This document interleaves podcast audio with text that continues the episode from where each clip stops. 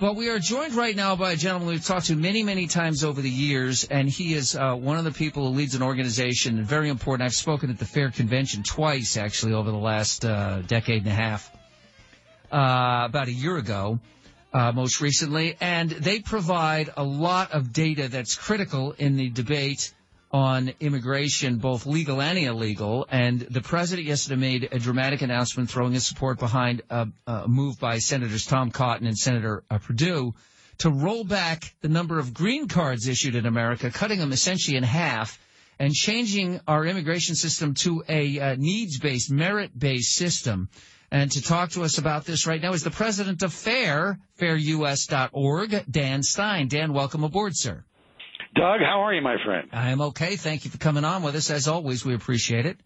Sure thing. All right. Now, I have no idea what the numbers should be, but uh, I do believe that the nature of work has changed in the digital age. And the reality is that we simply don't have a need for hundreds of thousands, if not millions, of low skilled workers coming into the country on a regular basis. Uh, and therefore looking at the the, the legal uh, uh, aspects of the immigration system is as important as looking at the illegal. In fact, to me, they go together. Uh, we we have to have a control on illegal immigration. Otherwise, what we do with legal immigration is is is a moot point. If you can't control your airports and your ports and harbors, but we uh, bring in a million people a year approximately every year, year in and year out, decade after decade, which is like adding multiple LA counties every decade. Yeah, listen, it would be nice uh, if we could start with a, a real mature immigration debate, a grow a grown-up discussion about what the purpose of immigration is. That if you don't need immigration, you know, any country should have the ability to to not have it for a while, or or, or build a system based on some justified analysis of where we're trying to go as a country. And you know, Senators Cotton and Perdue, with Trump's endorsement, have, have got a bill up there that, that finally does what so many commissions have said, which is immigration ought to be in the national interest. So it ought to be affordable, which means we don't need chain migration of unskilled immigration. I mean, Doug, it's no, we're not making buggy whips. It's not 1850. You know, this is we need to modernize the immigration by, system by bringing the levels down to traditional levels and then have a skills composition criteria that makes some sense for the 21st century. And that, and, and so you want to make it affordable and then you want to make it manageable by eliminating the chain migration factors that make it so hard to manage as well as it's a great source of visa overstays that people who believe that downstream they're going to get a green card because they've got a friend, a relative here, right? They come illegally, they don't leave. That's a big part of why we have so many visa overstays. So it's manageable. So it's affordable, it's manageable, and then it's protects the American worker. I mean, yeah, wages have been stagnant for two reasons. One is productivity. Nobody seems to know why in our service economy we can't increase labor productivity. But another big reason wages have been stagnant is that um, you know the unfair foreign labor competition that's brought in under these predatory kind of conditions has really injured the American workers' ability to get wage growth. And then, of course, the last thing is that it really does respond to our overall national priorities so we don't become overcrowded and overwhelmed and the resources aren't depleted and it, it meshes with our assimilation and cultural norms. All those things are being brought about by a good bill called the RAISE Act Donald Trump campaigned on the issue, part of how he won the blue states. And, and this gives the Republican Party a chance to consolidate those gains because the Democrats have abandoned this issue, right? Schumer's talking yesterday about trade and foreign worker competition through these unfair trade practices. But then he completely forgets about immigration because immigration has become a life support system for the far left, right? Political life support system for the far left. So the Democrats have given the Republicans all this political space. And then you got people like McCain and Graham and others who, you know, Murkowski, Jeff Flake. Uh, you know, yeah, who, who, who, who, Ben Jeff Flake, who somehow will not stop carrying water for the cheap labor agenda, the ag industry and others, at the expense of the American people. Uh, talk to us about chain migration because this is something that I think a lot of people really don't understand about our immigration system. That once somebody comes to America, they can then sponsor other people to come to America. You see, the whole the whole concept that was put in place was that there were people overseas who'd been unfairly separated by either the 1921 law or by World War II policies. Uh, and and so they somehow believe that if a person got a green card, they ought to be able to bring in a whole lot of relatives, like uncles and aunts and adult married brothers and sisters and that sort of thing.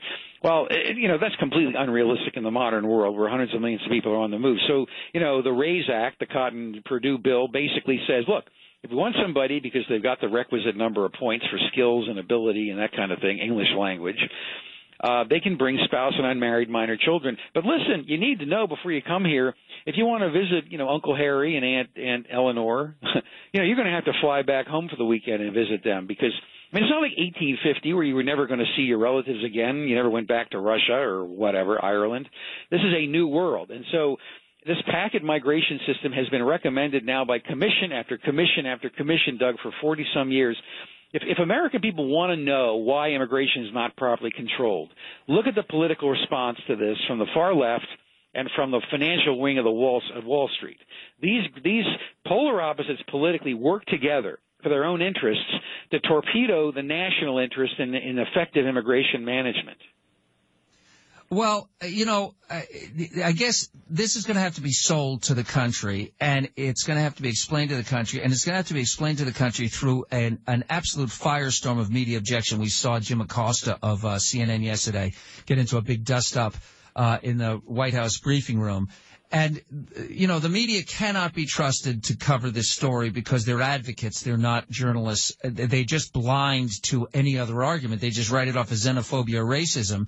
Uh, and, and, you know, I'm concerned because President uh, Trump is such a polarizing figure, and he's not, he doesn't take a lot of time to explain issues, but we desperately need to have the president use the bully pulpit to explain nations, all nations, have an immigration policy for the benefit of the nation, not specifically for the benefit of the individual immigrants. It's nice if the individual immigrants do well because a rising tide lifts all boats. But all nations create policies to benefit the nation. And I use as an example Germany.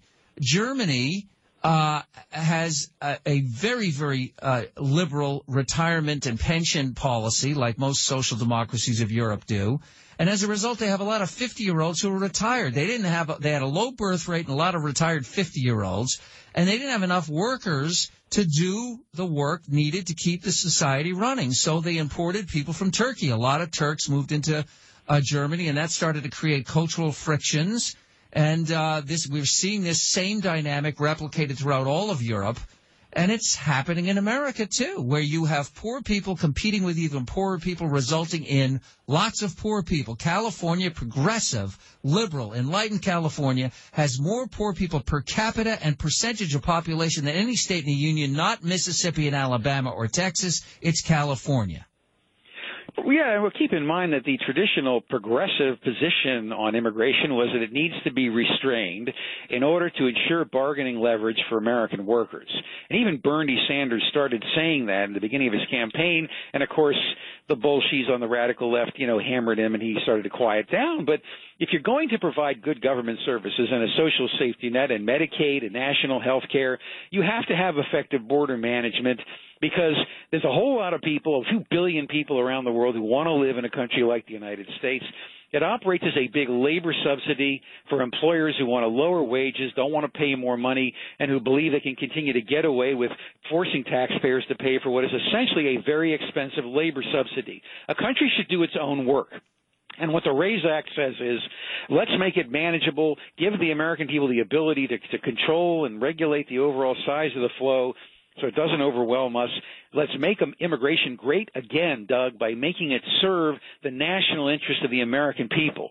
And you would think and, and, come on, I mean, this is this is a huge political opportunity for the Republican Party. It's not just Trump. You're right, but in the end, people like Sessions and General Kelly, plus people like Grassley and Goodlatte in Congress and others who are key players on the immigration committees of jurisdiction, need to get out there and help sell this. They got to stand behind what Trump is doing because this was a big part of Trump's campaign and why he won. Well, it's uh, it's an issue that the country needs to debate. If the country decides that they want to keep the policy the way it is, fine. That's what free people do in a free society. But we ought to be able to have the debate, and the debate has been stifled. It has been bullied into silence and uh, because the institutions of modern media don't want this conversation to be held. And, uh, you know, the president is forcing the issue, which is a good thing. I'm just hoping that we can actually fight our way through the anti-aircraft fire and actually have the actual conversation outside the auspices of just talk radio and the blogosphere.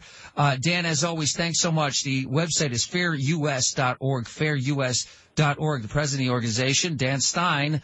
Thanks, sir. We'll talk to you again. Appreciate it.